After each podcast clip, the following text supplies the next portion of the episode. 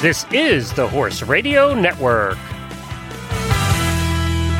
What a beautiful day for horses in the morning.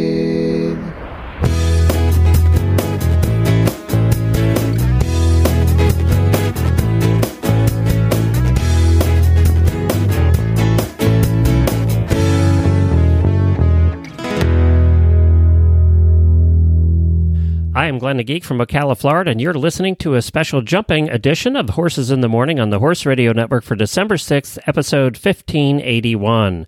Brought to you today by S Equestrian and Walsh Products.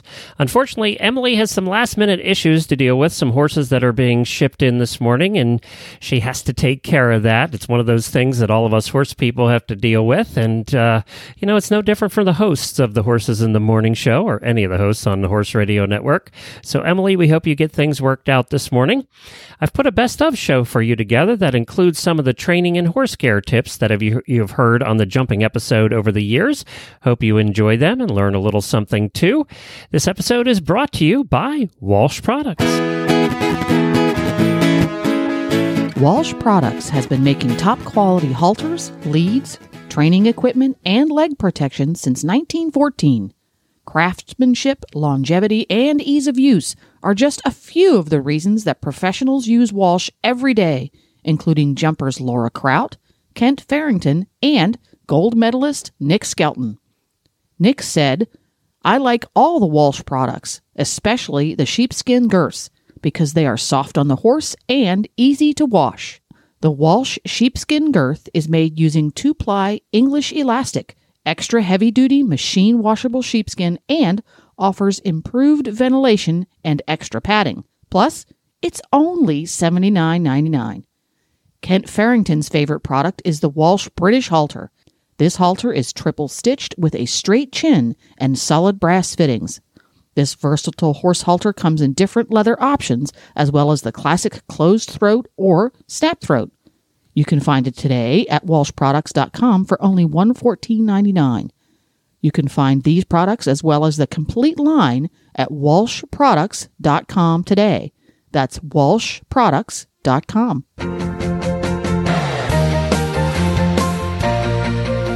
You know, one of the things you have to worry about down there too is you get a lot of new horses in. You got a lot of babies that are traveling with uh, with the rest of them, and you got to get them trained up, right?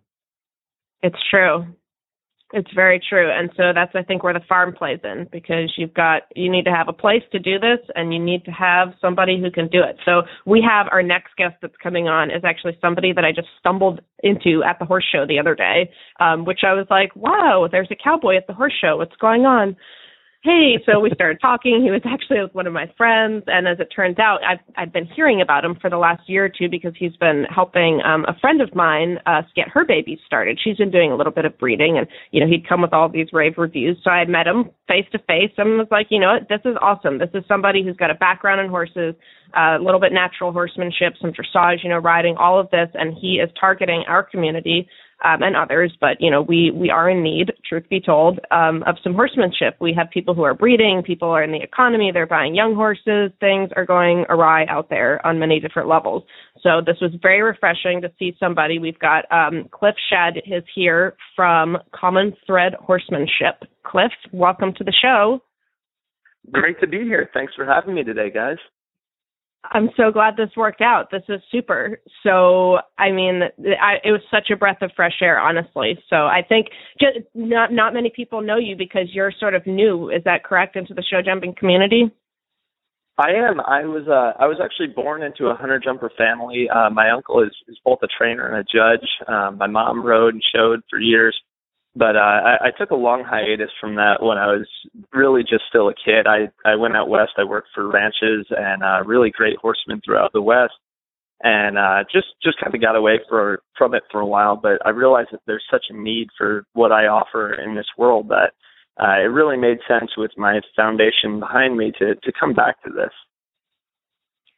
That's so nice to hear. Yeah, because it um you know, it is very much like that. You don't want to be like, oh, you know, have it a negative. People are mismanaging their horses or whatever. But it, the, the reality is, in a positive light, is that people are have to put so much emphasis on the competition side of things. There's a lot that goes into building a top horse, perfecting the inside turn. You know, learning how to if it swaps off or or it bulges its shoulder, whatever. There's a million different things. And so people get very focused on that 60 seconds in the ring and the horse doesn't load on the trailer. It stands up when you pull its mane, you know, like whatever. There's all these other behavioral issues because there's not emphasis on that.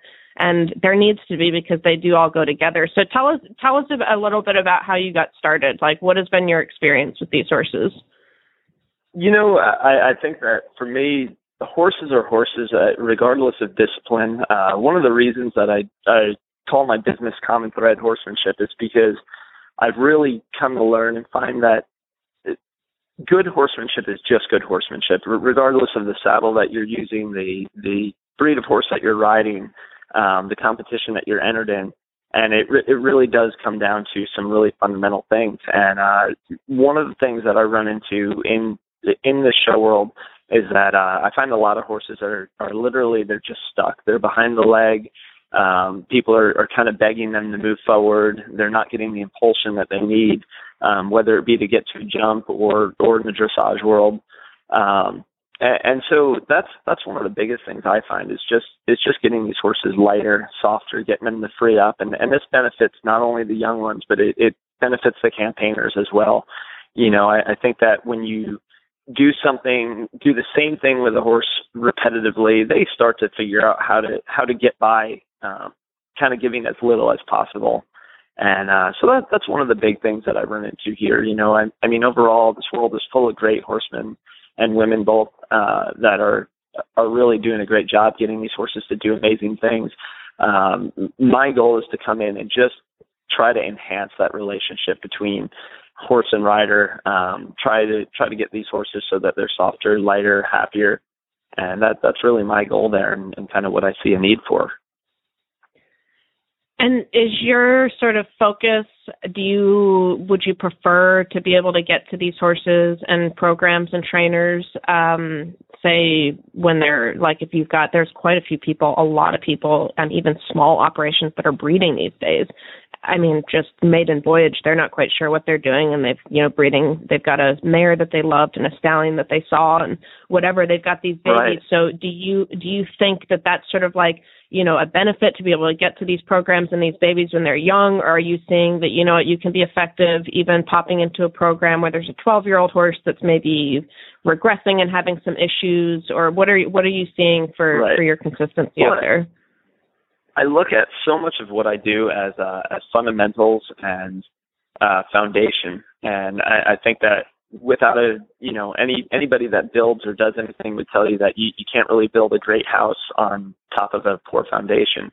And so, you know, absolutely when it comes to the young horses, I really love to set these horses up for success, uh, to give them, you know, that foundation that, that you can always come back to later on as that horse develops.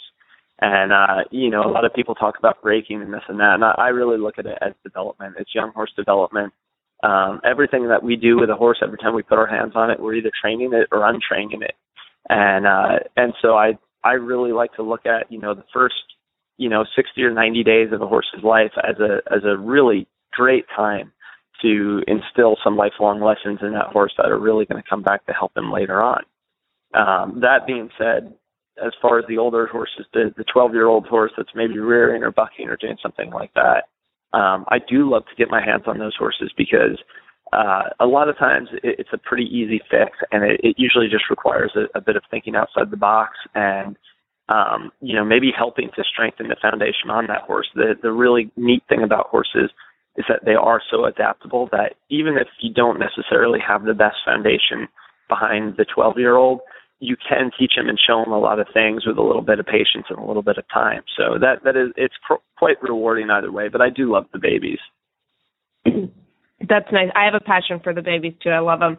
Um, so talk to me about that. What is sort of your philosophy? You're getting started. The the developmental process. Um, to talk to me about that when you're you're backing the bridle. I mean, what what sequence are you going in, or do you have do you have sort Right. of a feeling? You know, like you you and I talked briefly about um, about backing uh, with Yes, the saddle versus not. So little things like that. You know, what what do you want to share about that?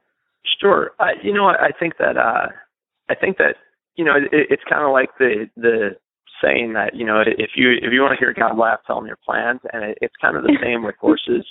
Um, you know, is that I really find that watching other guys in the past, you know, that have come before me that have had uh programs or you know they they had this direct line way of thinking where they said this is what we're going to do. We're going to do this with every horse.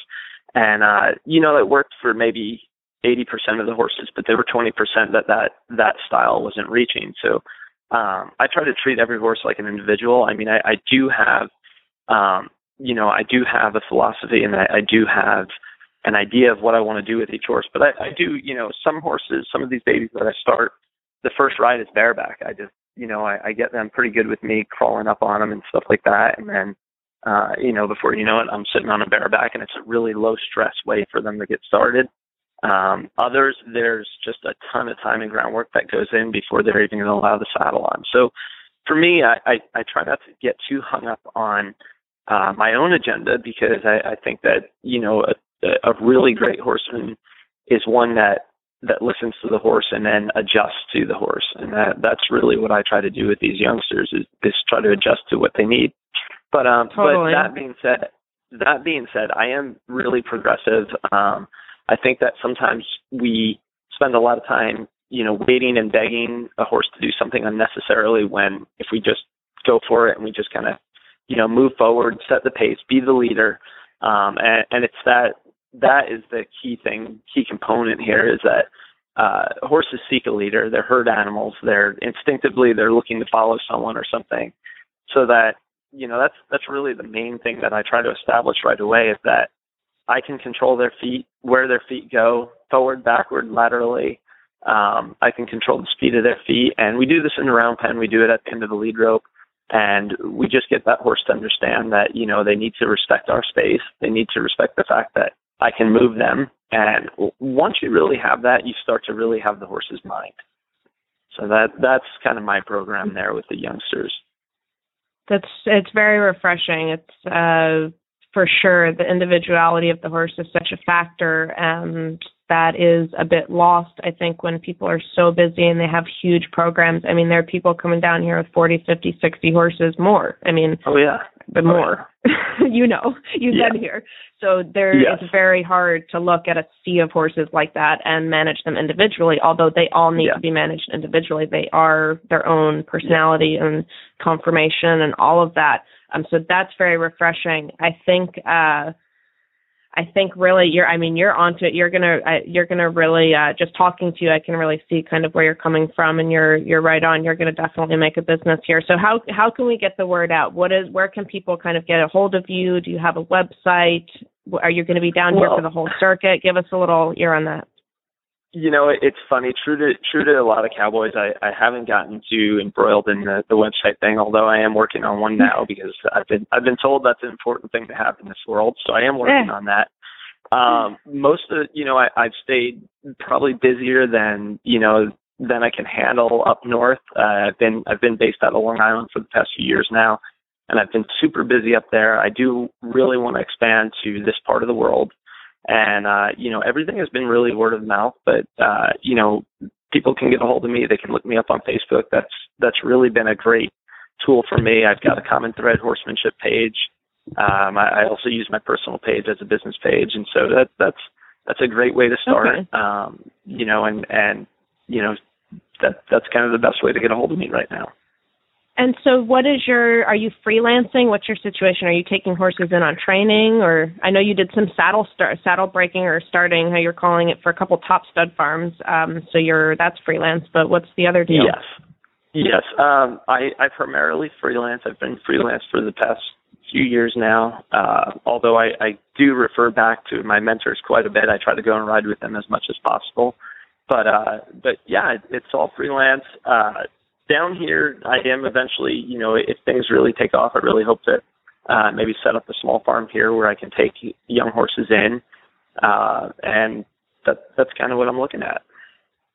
Well, I gotta blame you, Cliff. I mean, it's Long Island in the winter or Wellington in the winter. I think I know which I'd pick. Absolutely. So, so now let me ask you about Long Island a little bit. Are there a lot of horses still left out there? Is uh, development There's approaching a and ton. pushing the horses out, or what? There's there's a ton. I mean, absolutely. There's there's a ton of horses, and there's some really really high quality horses out there uh, that I, I've been really privileged to work with. Oh, good, good. Well, I didn't know, you know, if Yeah. development was kicking them out or they they were still hanging around. Uh, No, I think that, I think the farms have gotten, you know, some of them have gotten smaller, but there's still an insane amount of horses out there. It's one of the highest concentrations of horses anywhere in the country still. And you wouldn't And a think few that. I breeding mean, farms, right? Yeah, you wouldn't But- think that. Yeah. Yeah. Yeah, there's there's quite a few breeding farms. There's there's a lot of uh a, a lot of big training barns. I mean there's there's a little of everything there. There's something for everybody as far as the horse community goes up there. Hey, Cliff, before we let you go, you said about your mentors. Who who are some of them? Well, I you know it's really funny. There's uh, my mentors kind of range through the disciplines. Um, you know, I, I've always loved what uh, George Morris has to say. I think that George is right on when it comes to you know his his methodology and, and his foundation for training horses. Uh, I'm also a huge fan of Buck Brannaman. Um, Buck has really shown me and taught me a lot. Uh, he, he's been a great influence over me uh, as as well as even dressage riders like Jan Bronze. I've ridden with Jan a little bit, and you know I've taken a lot from that. So, so it, it really does run the gamut for me. But you know, if you look at what even the three uh, horsemen that I mentioned there, if you look at the three of them, they really share a lot of common denominators uh, in their dedication to the horse, in their you know their ability as far as uh, in in each their specific genre what they get their horses to do, and I, I think that's just you know that's huge. And and the one big common denominator with the three is the the concentration on the basics. Uh, Yes, making sure you have the basics down. Yeah. Absolutely, Uh, absolutely. Foundation, Well, foundation, foundation. well, we're going to put a link to your Facebook page on ours and also in our show notes today. Good luck Great. down there in Wellington, Cliff, and we appreciate you stopping by. Yeah. I Thanks thank for you talking, so much Cliff. for having me today, and uh, just great show, and keep up the good work, guys. Thank you. All right, Oh, thanks. thanks, We'll see you soon, Cliff. Oh luck. yeah, All right. very excited about Bye-bye. this. We have Bye-bye. none other than Jimmy Fairclough, top rider, trainer, dealer, shopper. Always got great horses for sale. Uh, riding in the Young Jumpers most recently, really tearing it up out there. He is bringing us our training horse show tip. Welcome to the show, Jimmy. Hi, thank you very much for having me. Well, one thing I wanted to bring to the table with you guys is that um, I've had a rare opportunity to be able to ride with many different riders in very different schools of thought. Uh, I rode through in Europe, I rode in the States, I rode with Frank Chapot, Candice King, you know, Ludger Beerbaum, and, and you know, people at Stal Hendrix, the Neil Hendrix. And the schools of thought have been, I mean, unbelievably vast in the differences. And it's amazing how many different ways there are to skin a cat. But, you know, while training young horses here in the States, it's one thing I've noticed is that we always have a tough time battling is bringing horses over from Europe and quote unquote Americanizing them. And I find that the toughest thing in terms of Americanizing them or making them a little easier for us to ride. Not all of us are, you know, six foot three tall European guys with hands of iron and can hold a horse with a loose ring snaffle and jump a meter sixty. um, Not I. I, I believe that.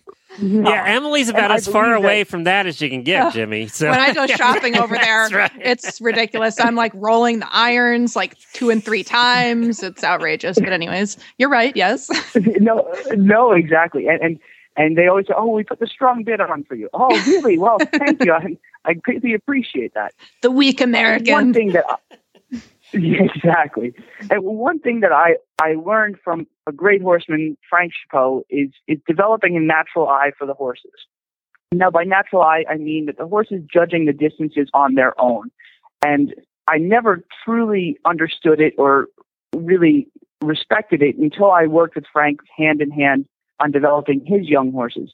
I came straight from the school of thought, where in Europe you you force a horse into this frame, you know, the the frame, in the picture that looks beautiful, but beneath that facade, it is an absolute freight train, uh, almost a nightmare, if you will, of of battling between leg and hand and and forcing the horse's stride at all times to be always calculated, always forced, and always to a distance that, that the rider dictates.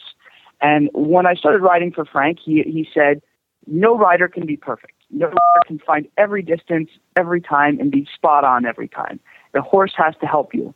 So when we were working with young horse development, he always drilled in that we have to develop the natural eye. Now that means when you're with the young horse, he said your job is simply to get the horse to the fence.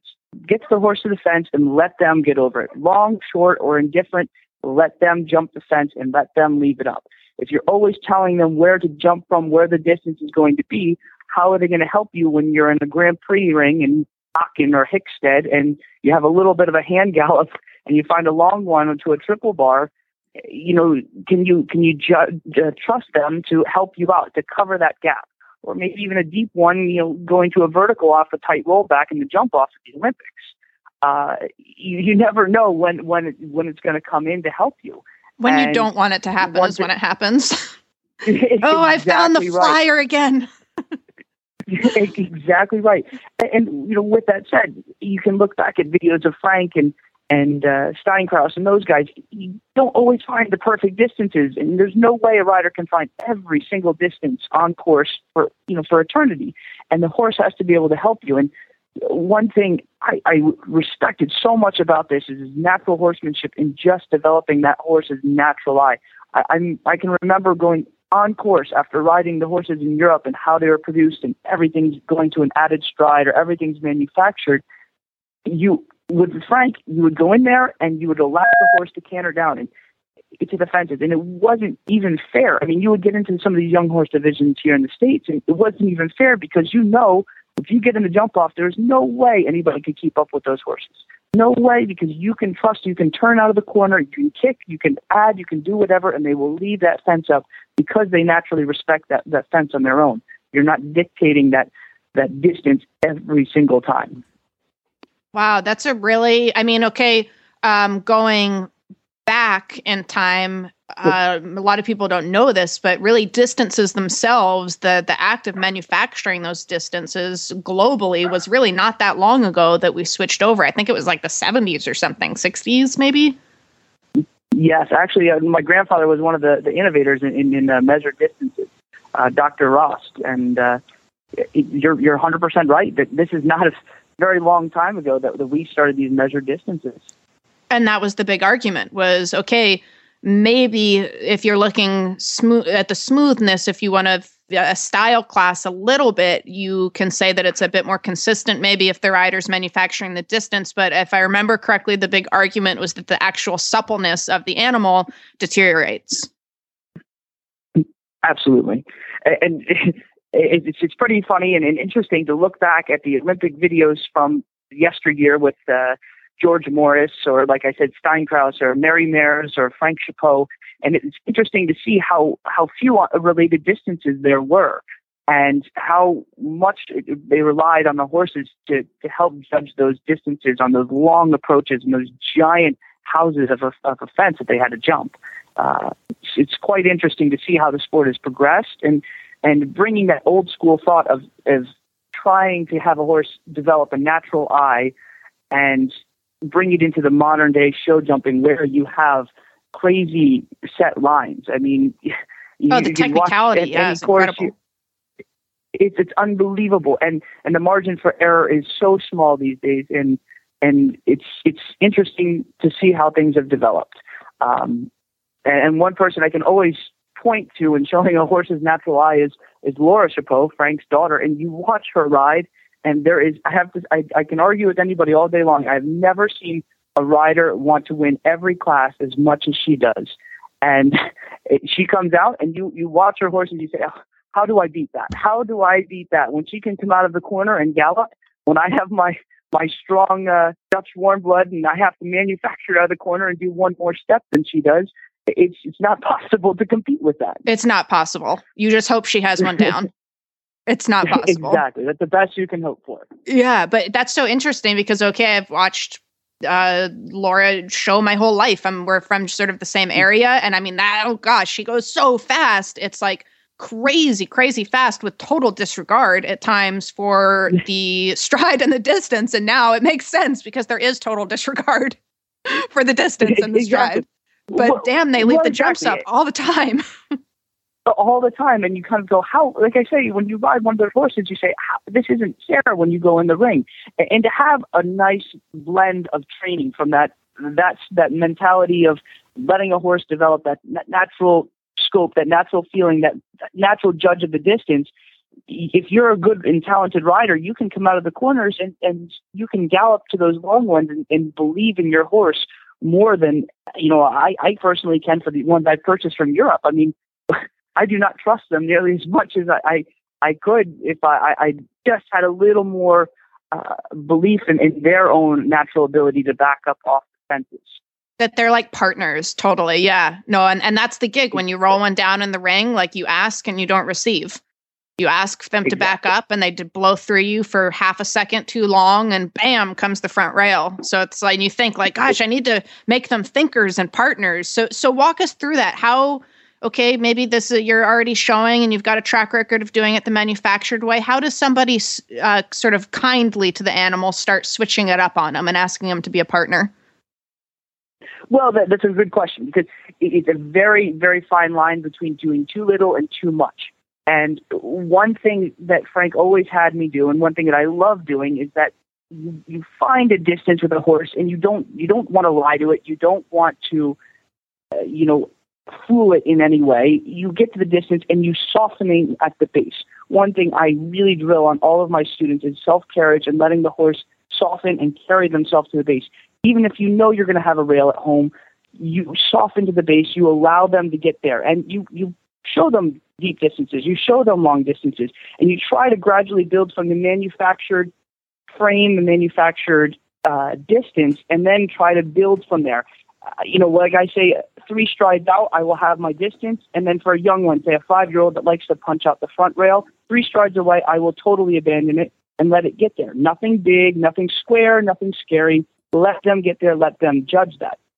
As they start to develop, and, and you know, not every horse is naturally that careful enough, but as they start to develop that, that respect for the rail and saying, oh, whoa, whoa, whoa, wait here. He's not going to help me for that distance.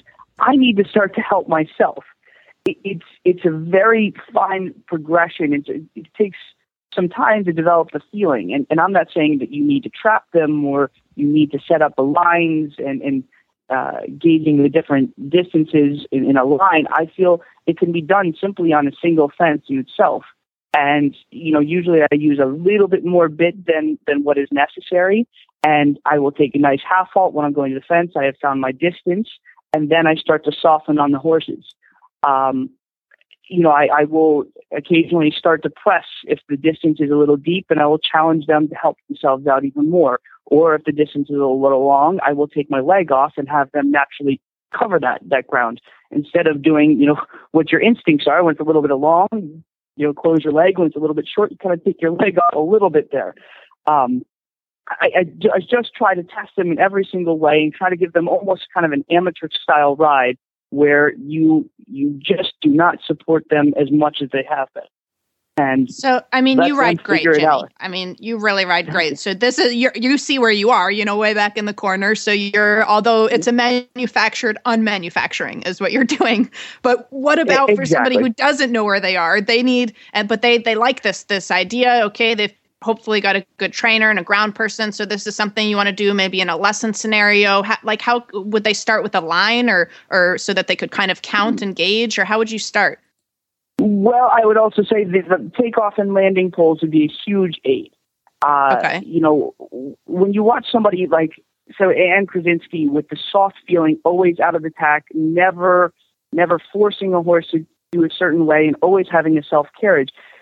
You know, watching someone like that, watch their position, you know, always carrying a neutral seat. You get into, you give yourself a, a takeoff rail and a landing rail you try to find a little bit of a neutral seat, not a driving seat, you know, not a full on two point, but you get your out, yourself out of the tack.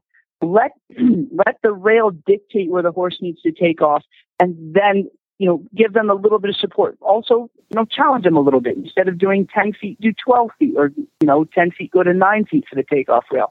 You know, vary drastically between the distances with three to four feet in, in, in the difference. If you can't find the distance or if you don't trust yourself, then help yourself to take off a landing pole where the horse has to pay attention. Um, I mean, you would you really have to have a good ground person to help you gauge when the time is right, whether you shorten up the landing rail or you, you know, you lengthen the takeoff rail. Um, it's a very big thing, you know, having a great ground person and helping you with that. Oh, it's um, crucial. I uh, love the rails. That's smart. Yeah.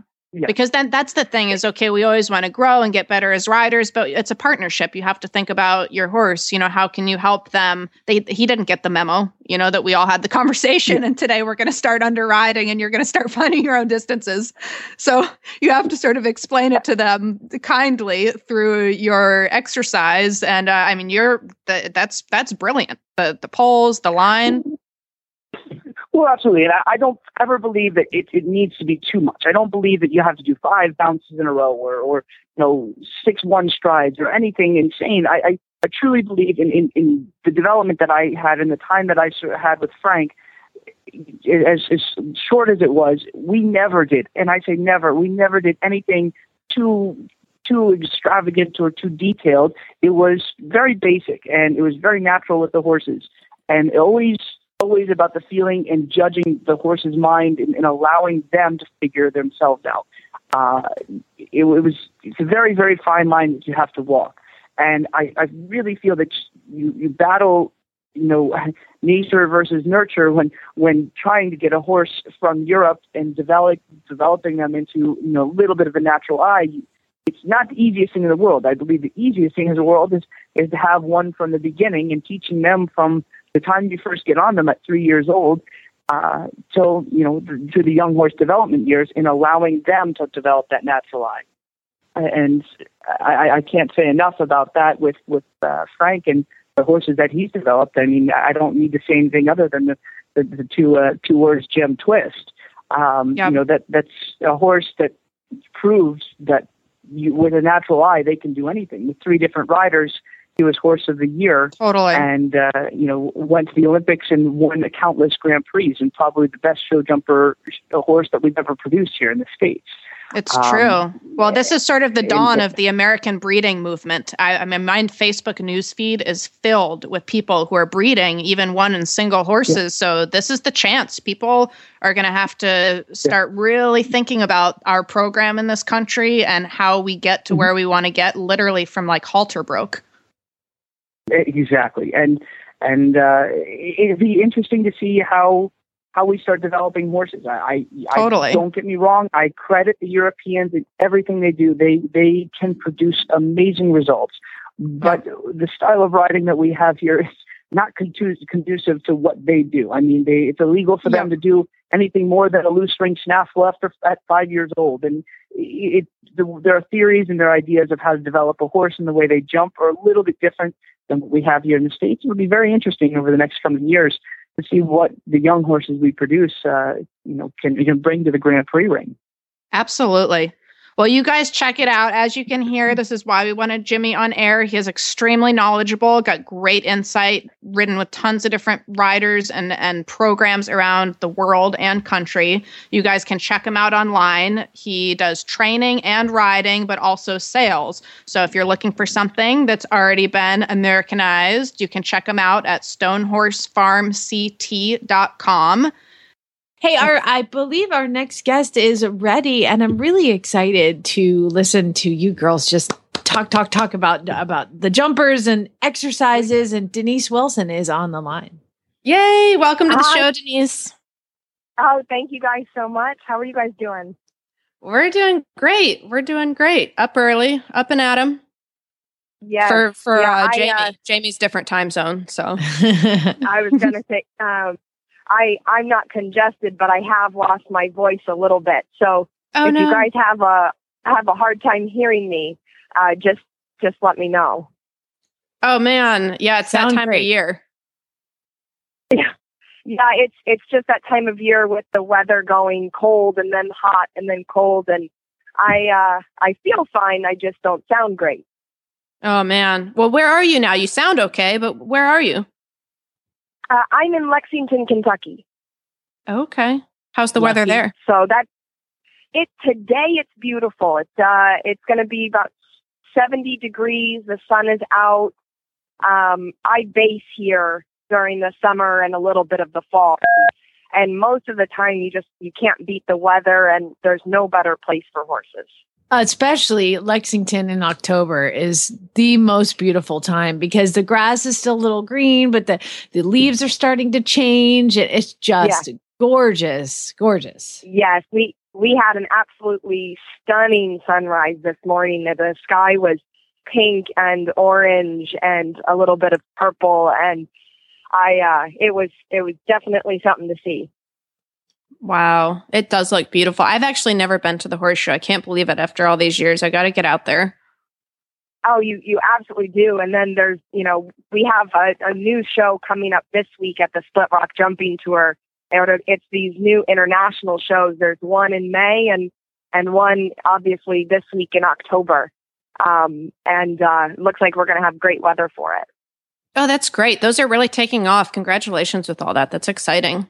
Oh, yeah, it's there. It's a it's a different show. It's special and and it's a lot of fun. And and as a rider, it's it's really nice to see a show that celebrates the sport of of show jumping and really caters to exhibitors and spectators and sponsors. Um, it's it's something that I would love to see more of in in the states. Oh, absolutely. Yeah, the the pictures I was following it a little bit this summer. Um, you had a great turnout, lots of riders, and the course Yeah. designers, all of it. It was top notch, really. Yes, yes. And this is even more of a step up. There's a huge international crowd coming. They sold out of stalls. Um, so it's it's going to be a really fun weekend. Oh, that's awesome. I'll have to keep up with it. Will there be a live stream? There will be, um, I believe it's on USEF Network. That's who did it last time. Um, but uh, it's it's definitely live streamed. That's great. That's so cool. Well, you would know we had Denise on a few episodes ago when she was going overseas with the squad, jumping quite a few different locations with her top mounts.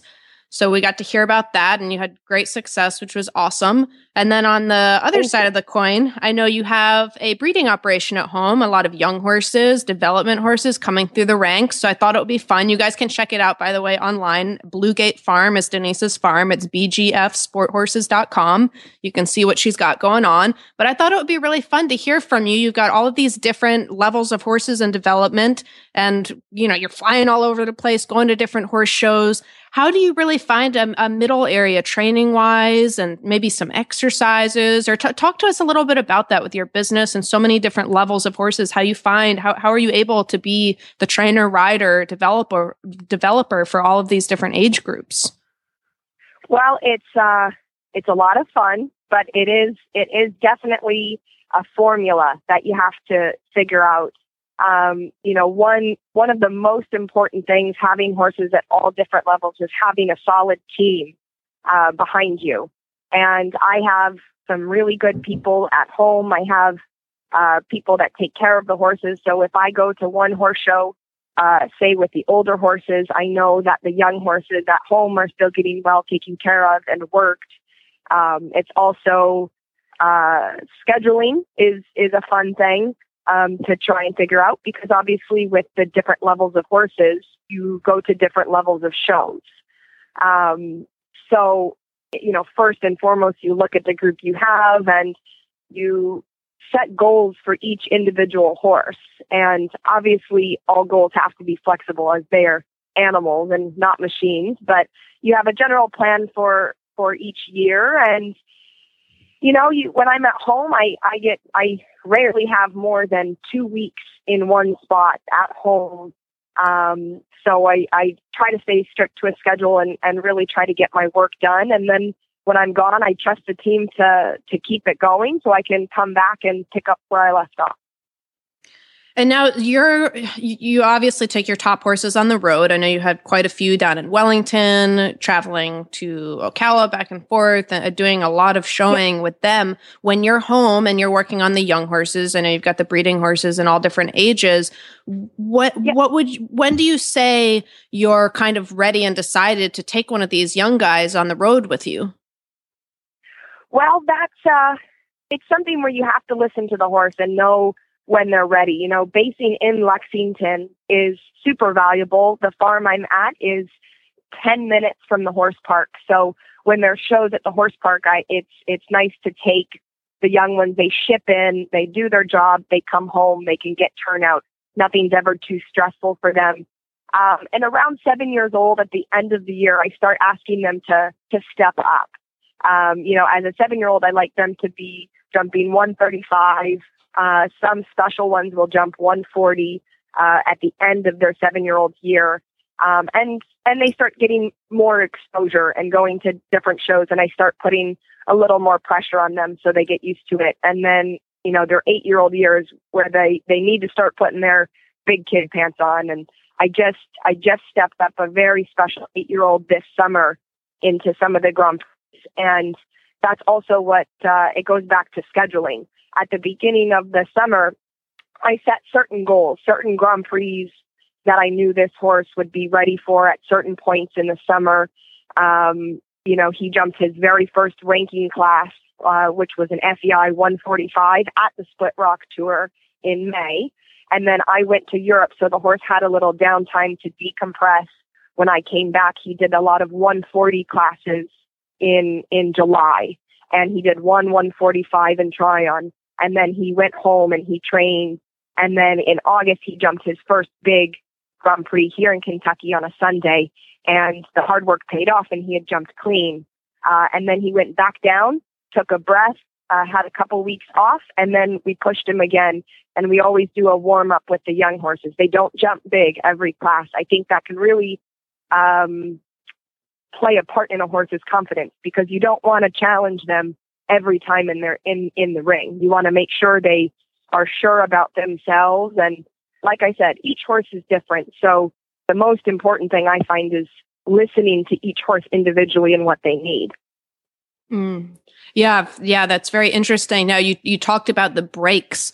Um, doing young horses myself, I the the babies, you know, it's it's uh, no brainer. It's a must. They have to have little breaks. But as they get yeah. older, when do you decide that they're due for one? And what what is a break for maybe a five year old, a six year old, your seven year old? You were saying what is what does their rest time look like, and when do you really feel like okay, it's time he needs a little break? Well, I think it all it all kind of depends on the schedule I put. The the young five and six year olds, I don't want to overshow. Um, so I will get them their experience, and if I feel like they have put the pieces together uh, and I'm happy with their progress, they will then take a two to three week break. Uh, they might go to another horse show after that. If they've retained anything or if they need to work on something, they might do another week in a row and then have a break. Um, and and really, it's it's hard to to tell exactly what um, you know. Every horse needs two weeks. Every horse needs three weeks. It all depends on the individual mind of the horse. Um, and and kind of what your goals are. Uh, I have a six year old right now that I find very special. And so now he's going to be, he's had a break for the last month. Um, and he's going to do Tryon in two weeks, but he's going to do open classes. He's going to do an open 130 to prepare for the seven year olds. And then he will do Tryon, have all of December off to, to stay fit and get his body uh, rested and healthy and strong. And then he'll be able to debut the seven year olds in January. Wow. So he'll have a break uh, after the training before coming down to do his his biggest classes of his career to yeah. date. Nice. And so when they're home on break, do they do flat work? They do training? What do you? Is it kind of case by case? Um, a lot of flat work. Uh, I I do like to supplement using a Pessoa rig. I find, especially young horses that might be a little weak behind, um, can benefit with that because one, you give their, their backs a break of having the weight of a rider on them. Um, and if they are struggling to, to build that strength behind, they might fight fight the rig a little bit. And then you take, you, you end up letting them fight themselves so they don't resent a rider pulling on their mouth while they're trying to figure their balance and strength out. Um, I like to do that once or twice a week. Um, but flat work for me is the most important. Can do hill work, which I'm sure any any rider will know is good for um, you know a horse's strength behind. Trotting up hills is is one of the best things you can do for developing a young horse's hind end. And if you don't have hills, there's other things you can do. Um, I like to do trot cavalettis, uh, which is a something I learned from. I know another um, person that comes on the show, Reese uh, Koffler Stanfield, and I uh, I also like to do other cavaletti work at the canter within the flat work. For me, that's not necessarily jumping. The cavalettis are two feet off the ground, and you can really learn a lot about where your horse is in in rideability just by putting mm-hmm. two cavalettis up and trying to practice going forward and leaving a stride out or coming back and adding a stride in. For for me when I'm home, I don't have always have someone on the ground telling me what to do. So sometimes I have to find ways to check my work. Check check my work and see if I'm doing enough, see if I have the rideability I want. And that's a really easy way to do it without putting too much stress on the horses. And that way I can kind of gauge where I am in each horse's progress. I yeah, that, that is really nice. Absolutely, because that's sort of the the balance, wouldn't you say, with with your horses? Um, you know, as they get older, you've got to. I mean, even the younger ones as well. You've got to keep training and keep creating those exercises for them and for yourself, but without all the constant pounding of the big jumps and then the the right. pressure and the stress and the horse show ring. relief. but you know, gosh, it takes a lifetime of the of the animal to really learn all the little nuance of like you're saying, moving up, leaving one out, settling, adding one. You know, these are all real life situations that they're going to encounter, and and we've got to keep just developing but that's would you say that's kind of your management as the horses get older is kind of managing the the pounding Absolutely. Absolutely. I don't like to overjump my horses at home.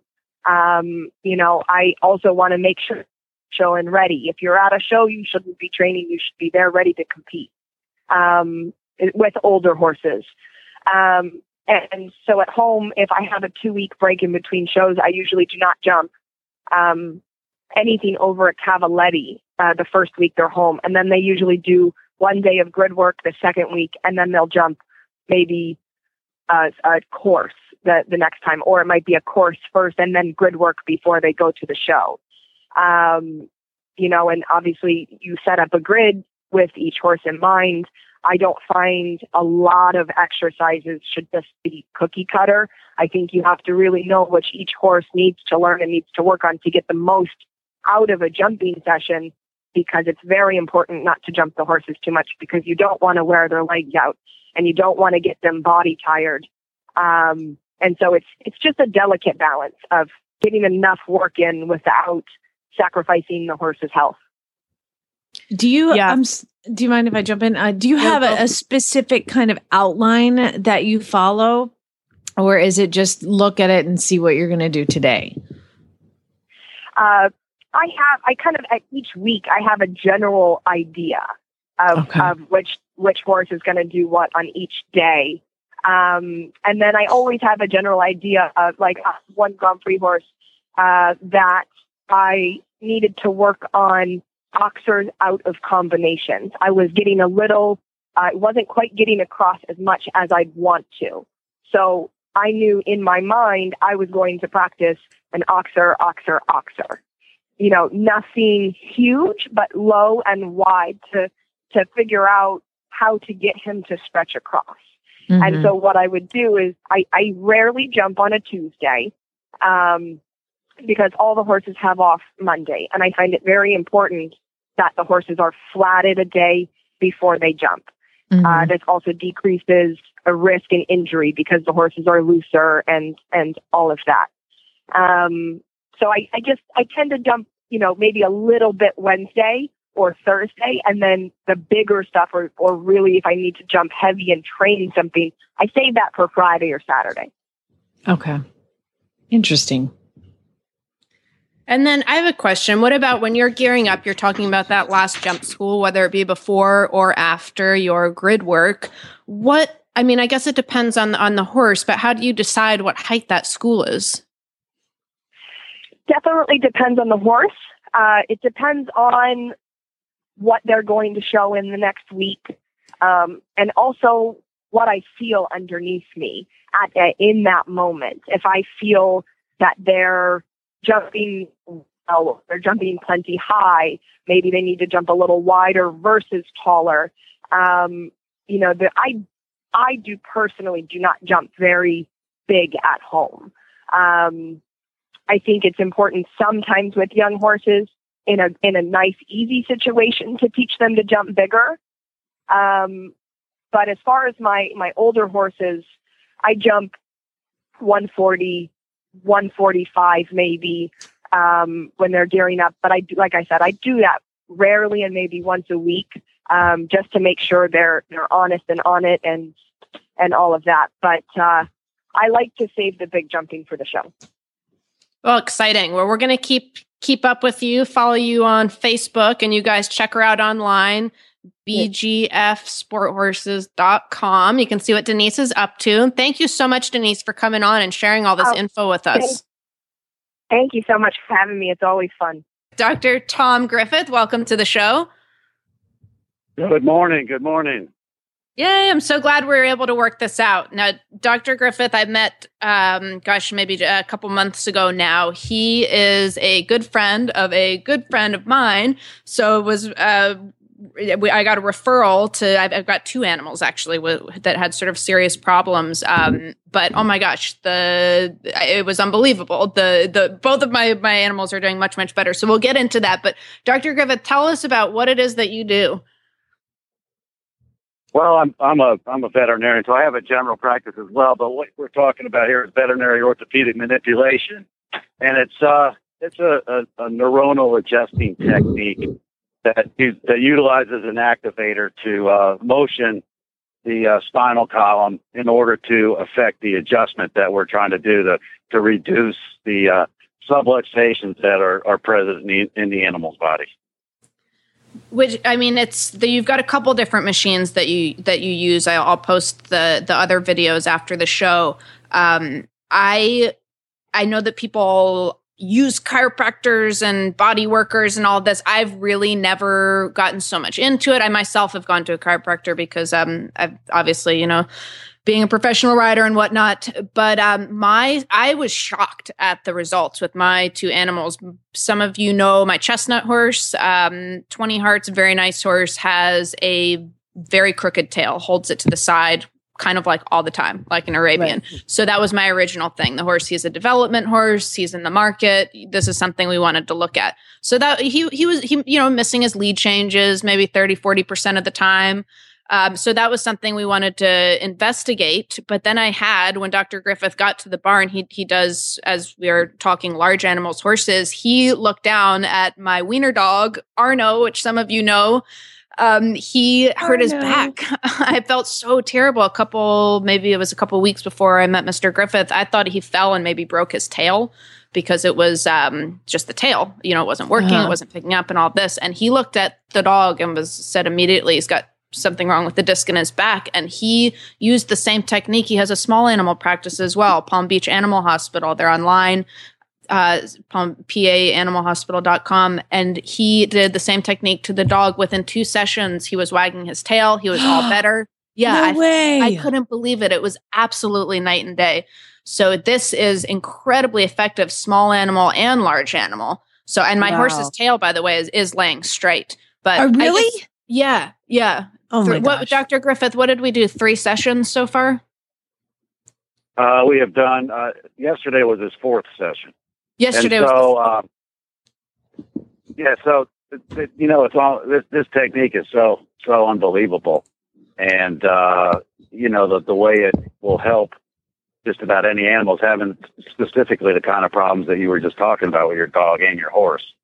and uh, you know, you'd you'd ask me about which that I'm using three different types of machines. The, the primary one that, that actually affects the adjustment is, is an activator. And what that does is it puts motion into each spinal segment. And wherever there is a subluxation, or basically in layman's terms, you could describe it as a blown circuit breaker, uh, which happens when there's injury or toxin or any kind of inflammation will feed back into the central nervous system that goes through the, the spinal cord at that circuit breaker, which is the synapse. And so that gets what's called a subluxation, and it's basically a blown circuit breaker. So the the the uh, the first part of the uh, technique that we do is the adjustment. So we're reducing all of this subluxation. So we're going along each segment, and we are turning the circuit breaker back on. The good thing is that if it's already on, it won't turn it off. It'll only turn the ones that are off back on. So, and then the uh, second second part of the uh, adjustment is the myofascial release release with uh, a device called an arthrostim. And what that does, that puts controlled motion back into the joints where there may be some joints that are a little stiff or stuck. And uh, so we uh, we're able to do the any areas that uh, are showing that we concentrate on them, work on them. You know, sometimes the ribs will be a little bit out of out of place and and a little bit stuck, and so it's very very effective on that as well. And then we finish them up with something called a vibracussor, which uh, is uh, kind of like a massage, but it also has a vertical component, so you can speed it up and slow it down to control the depth that it penetrates into the tissue. So the healing frequencies can be controlled uh, in that fashion. And um, it's just, you know, some of the results I've had have been have been so unbelievable. I I just, uh, you know, I kind of kind of hesitate to even even uh, tell people about it because they, they think I'm kidding because it's just it's just so great. Oh yeah. No, for sure. I can vouch for that absolutely with my two animals. I mean, my chestnut horse, it wasn't the horse was not nearly in the condition the dog was. I did I thought he was he was getting better, but um but it could have pretty much been immediately better had I had I investigated this sooner. But the chestnut horse, I mean, he's doing all of his lead changes all the time. Like it's not a, a oh, he's a little bit better. I think I feel something. I was like, wow, like my all i thought i had a lot of work to do training wise and in fact i didn't. The horse understood. He was just a little stuck behind. Um, dr griffith located the areas that he saw which makes total sense when you were working with the animal. It was very interesting to get that other other feedback. Um, and it's it really is night and day. It really is. Yep. Uh, we can actually get reads off the body so the the animals don't have a nerve called a recurrent laryngeal uh, recurrent meningeal nerve uh, like people do. So they'll actually give you a little flinch uh, in the areas where the subluxations are. So it's real easy to see where they are, and you can concentrate on those areas. And generally, it uh, corresponds with uh, with what the riders feel, and that's a that's the main thing. And you, you don't really see much difference in in the animal. You know, you, you'll you'll jog them and trot them out and stuff, and, and it, you you won't see a difference in the adjustment, but the rider will tell you, just like you're telling me, the lead changes are coming naturally now. They're easy, especially dressage horses. The riders will get on and say, "Man, that horse is totally different." And uh, so it's a, it's a, it, it can be a, a, a technique that can can really help with some of those subtle things that are uh, that are bothering the horse. And the other thing that I've discovered over the years, a couple things, is one is if you if you're getting joints injected, which a lot of people have done on their animals, and that's most of the time they're you know that's something that they need to do. But uh, if you add this adjusting as part of a uh, kind of like a maintenance protocol, they don't need to be injected as often, and uh, they just do a lot better. And the other thing is, when I first started doing this technique, I, I couldn't believe all the neck problems I was finding that were never apparent or obvious, you know, on just plain physical exams. So it's really a great technique for diagnosing and helping you pinpoint where the problem is as well. Now, uh, Emily, how soon after your first treatment, or how soon did you see results? Like, how many treatments did it take to to to see something? Oh, the first one on both animals. The the horse kind of, I think his his his ailment was not as severe as the dachshund. Mm-hmm. Um, so like first first session, I was like, oh my gosh, I'm getting all my lead changes. Like the horse is jumping super. He got fresh because he was always a bit like a little dull, I guess you would call him. You know, Stuck, not salty. Yeah. yeah, you know, not not no fire. Um, and I mean, I flat almost got bucked off on the canals the n- next day. I was like, "Whoa, where'd this horse come from?" He was like fresh Yeah, I and always tell excited. I always tell people to be careful, you know, the first time they ride them because, you know, some horses will be exactly like that. They'll be feeling really good. I had one girl with a barrel race where she almost fell off backwards. The horse took off so fast. You know, Now, So you have to Dr. Griffith, Dr. Griffith, you sound like you are kind of. Is this a new technique for you? Is this something you've recently learned? Because you sound so excited about it and so fresh about it. Well, you know, I learned it in 2002. You know, I, I took an acupuncture course to kind of, you know, go along with it uh, in 2004. But no, it's just, it, um, you know, it's it's it is exciting because I have these, you know, the horses aren't like the dogs and cats. You know, and it's mostly dogs that we see at the small animal hospital that, I that I do uh, as far as adjusting. And the horses will be like Emily's horse, where they're having trouble with them, you know, and they're they're not they're not paralyzed or anything. But I'm, uh, you know, there's people that come in with dogs that are paralyzed. Well, one guy uh-huh. came in with it last year with a carried a carried this nine month old Great Dane puppy in. He was, you know, a puppy, he was like 150 pounds. Been to a couple specialists, carried him in. He could pick his head up. That was it. And you know, I'm like, I don't know if we can help this one or not. We adjusted him. These guys sent me a video a couple weeks ago. The dog is running down the beach. Oh my Aw. gosh. Yeah, It is, I it's mean, unbelievable. And I have stories like that with a bunch, you know, all these dogs. You know, I'm, I'm like, I don't know if I can help this one either. Sure enough, you know, we adjust them. They, these are these are animals been to neurologists, specialists. They come in with a box full of X-rays or a CD full of X-rays, and we adjust them, and they get better. So That's- it's just it's it's incredible. So it is exciting. Do you, are, D- Dr. Griffith, are, are you a married man? Do you have a wife that sits at home and says, Can you do my shoulder? Or do you, do your Well, friends that's at parties? You know, it's funny that you say that because I'm like, I don't really like going to my mom's house on Thanksgiving anymore or Christmas. they're- Animal hospital girls there are like, we like it when you do it. You know, we want you to do us because, uh, you know, the chiropractor really doesn't do that good. So when I'm doing small animals, if one of them's having a problem, they want me to adjust them as well. And yeah, my wife and my daughter, they, they're both riders and they, they want to get adjusted and I try to help them out when I can, you know. So- Yeah. but it, you know, it, it is a human. It is a human technique that was adapted to animals by a veterinarian out in Idaho. Uh, his name is Dr. Bill Inman, and uh, he's he's a he's a great mentor. And anytime I have a problem with a case, I can call him. But it's it's great that he shared it with the you know the the, the veterinary population because uh, it's just it's not something you learn in in uh, you know traditional veterinary school.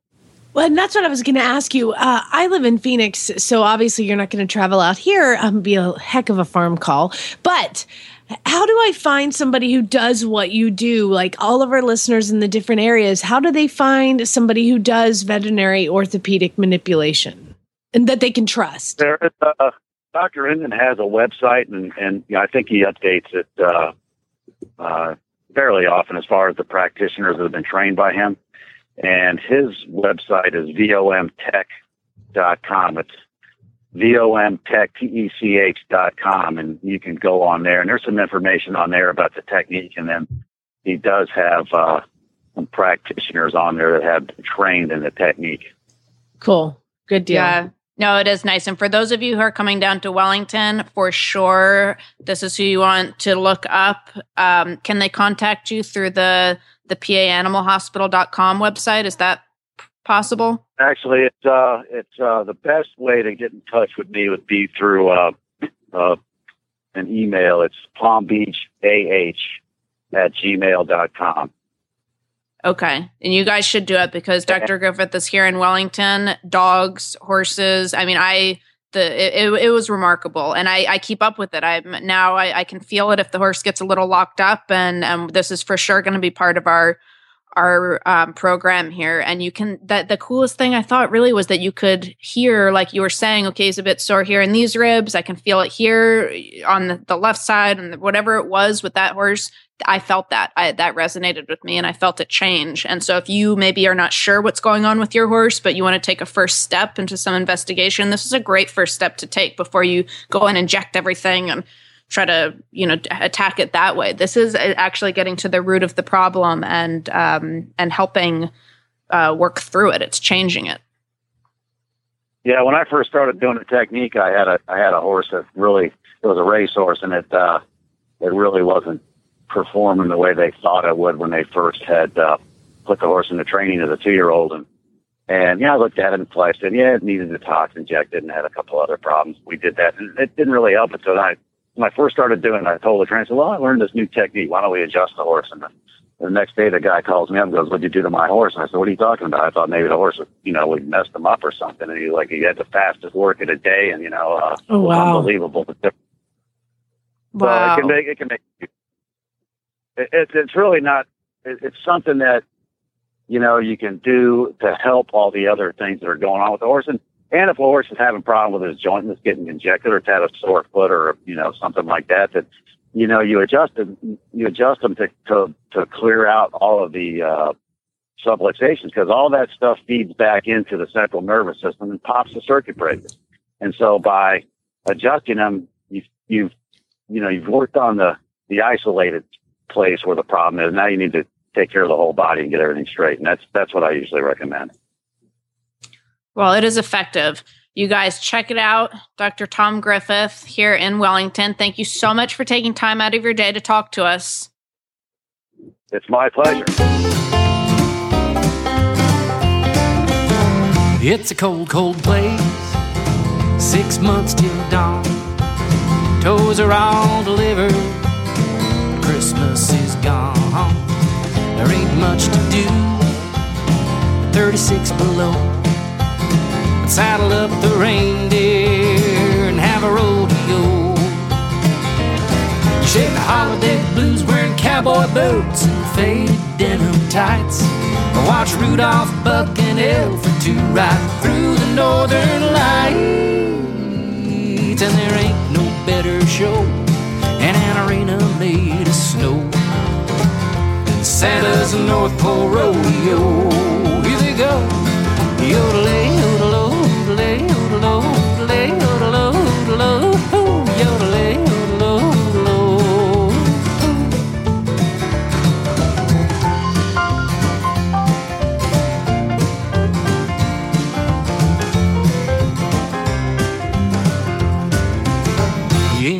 seen bareback ride.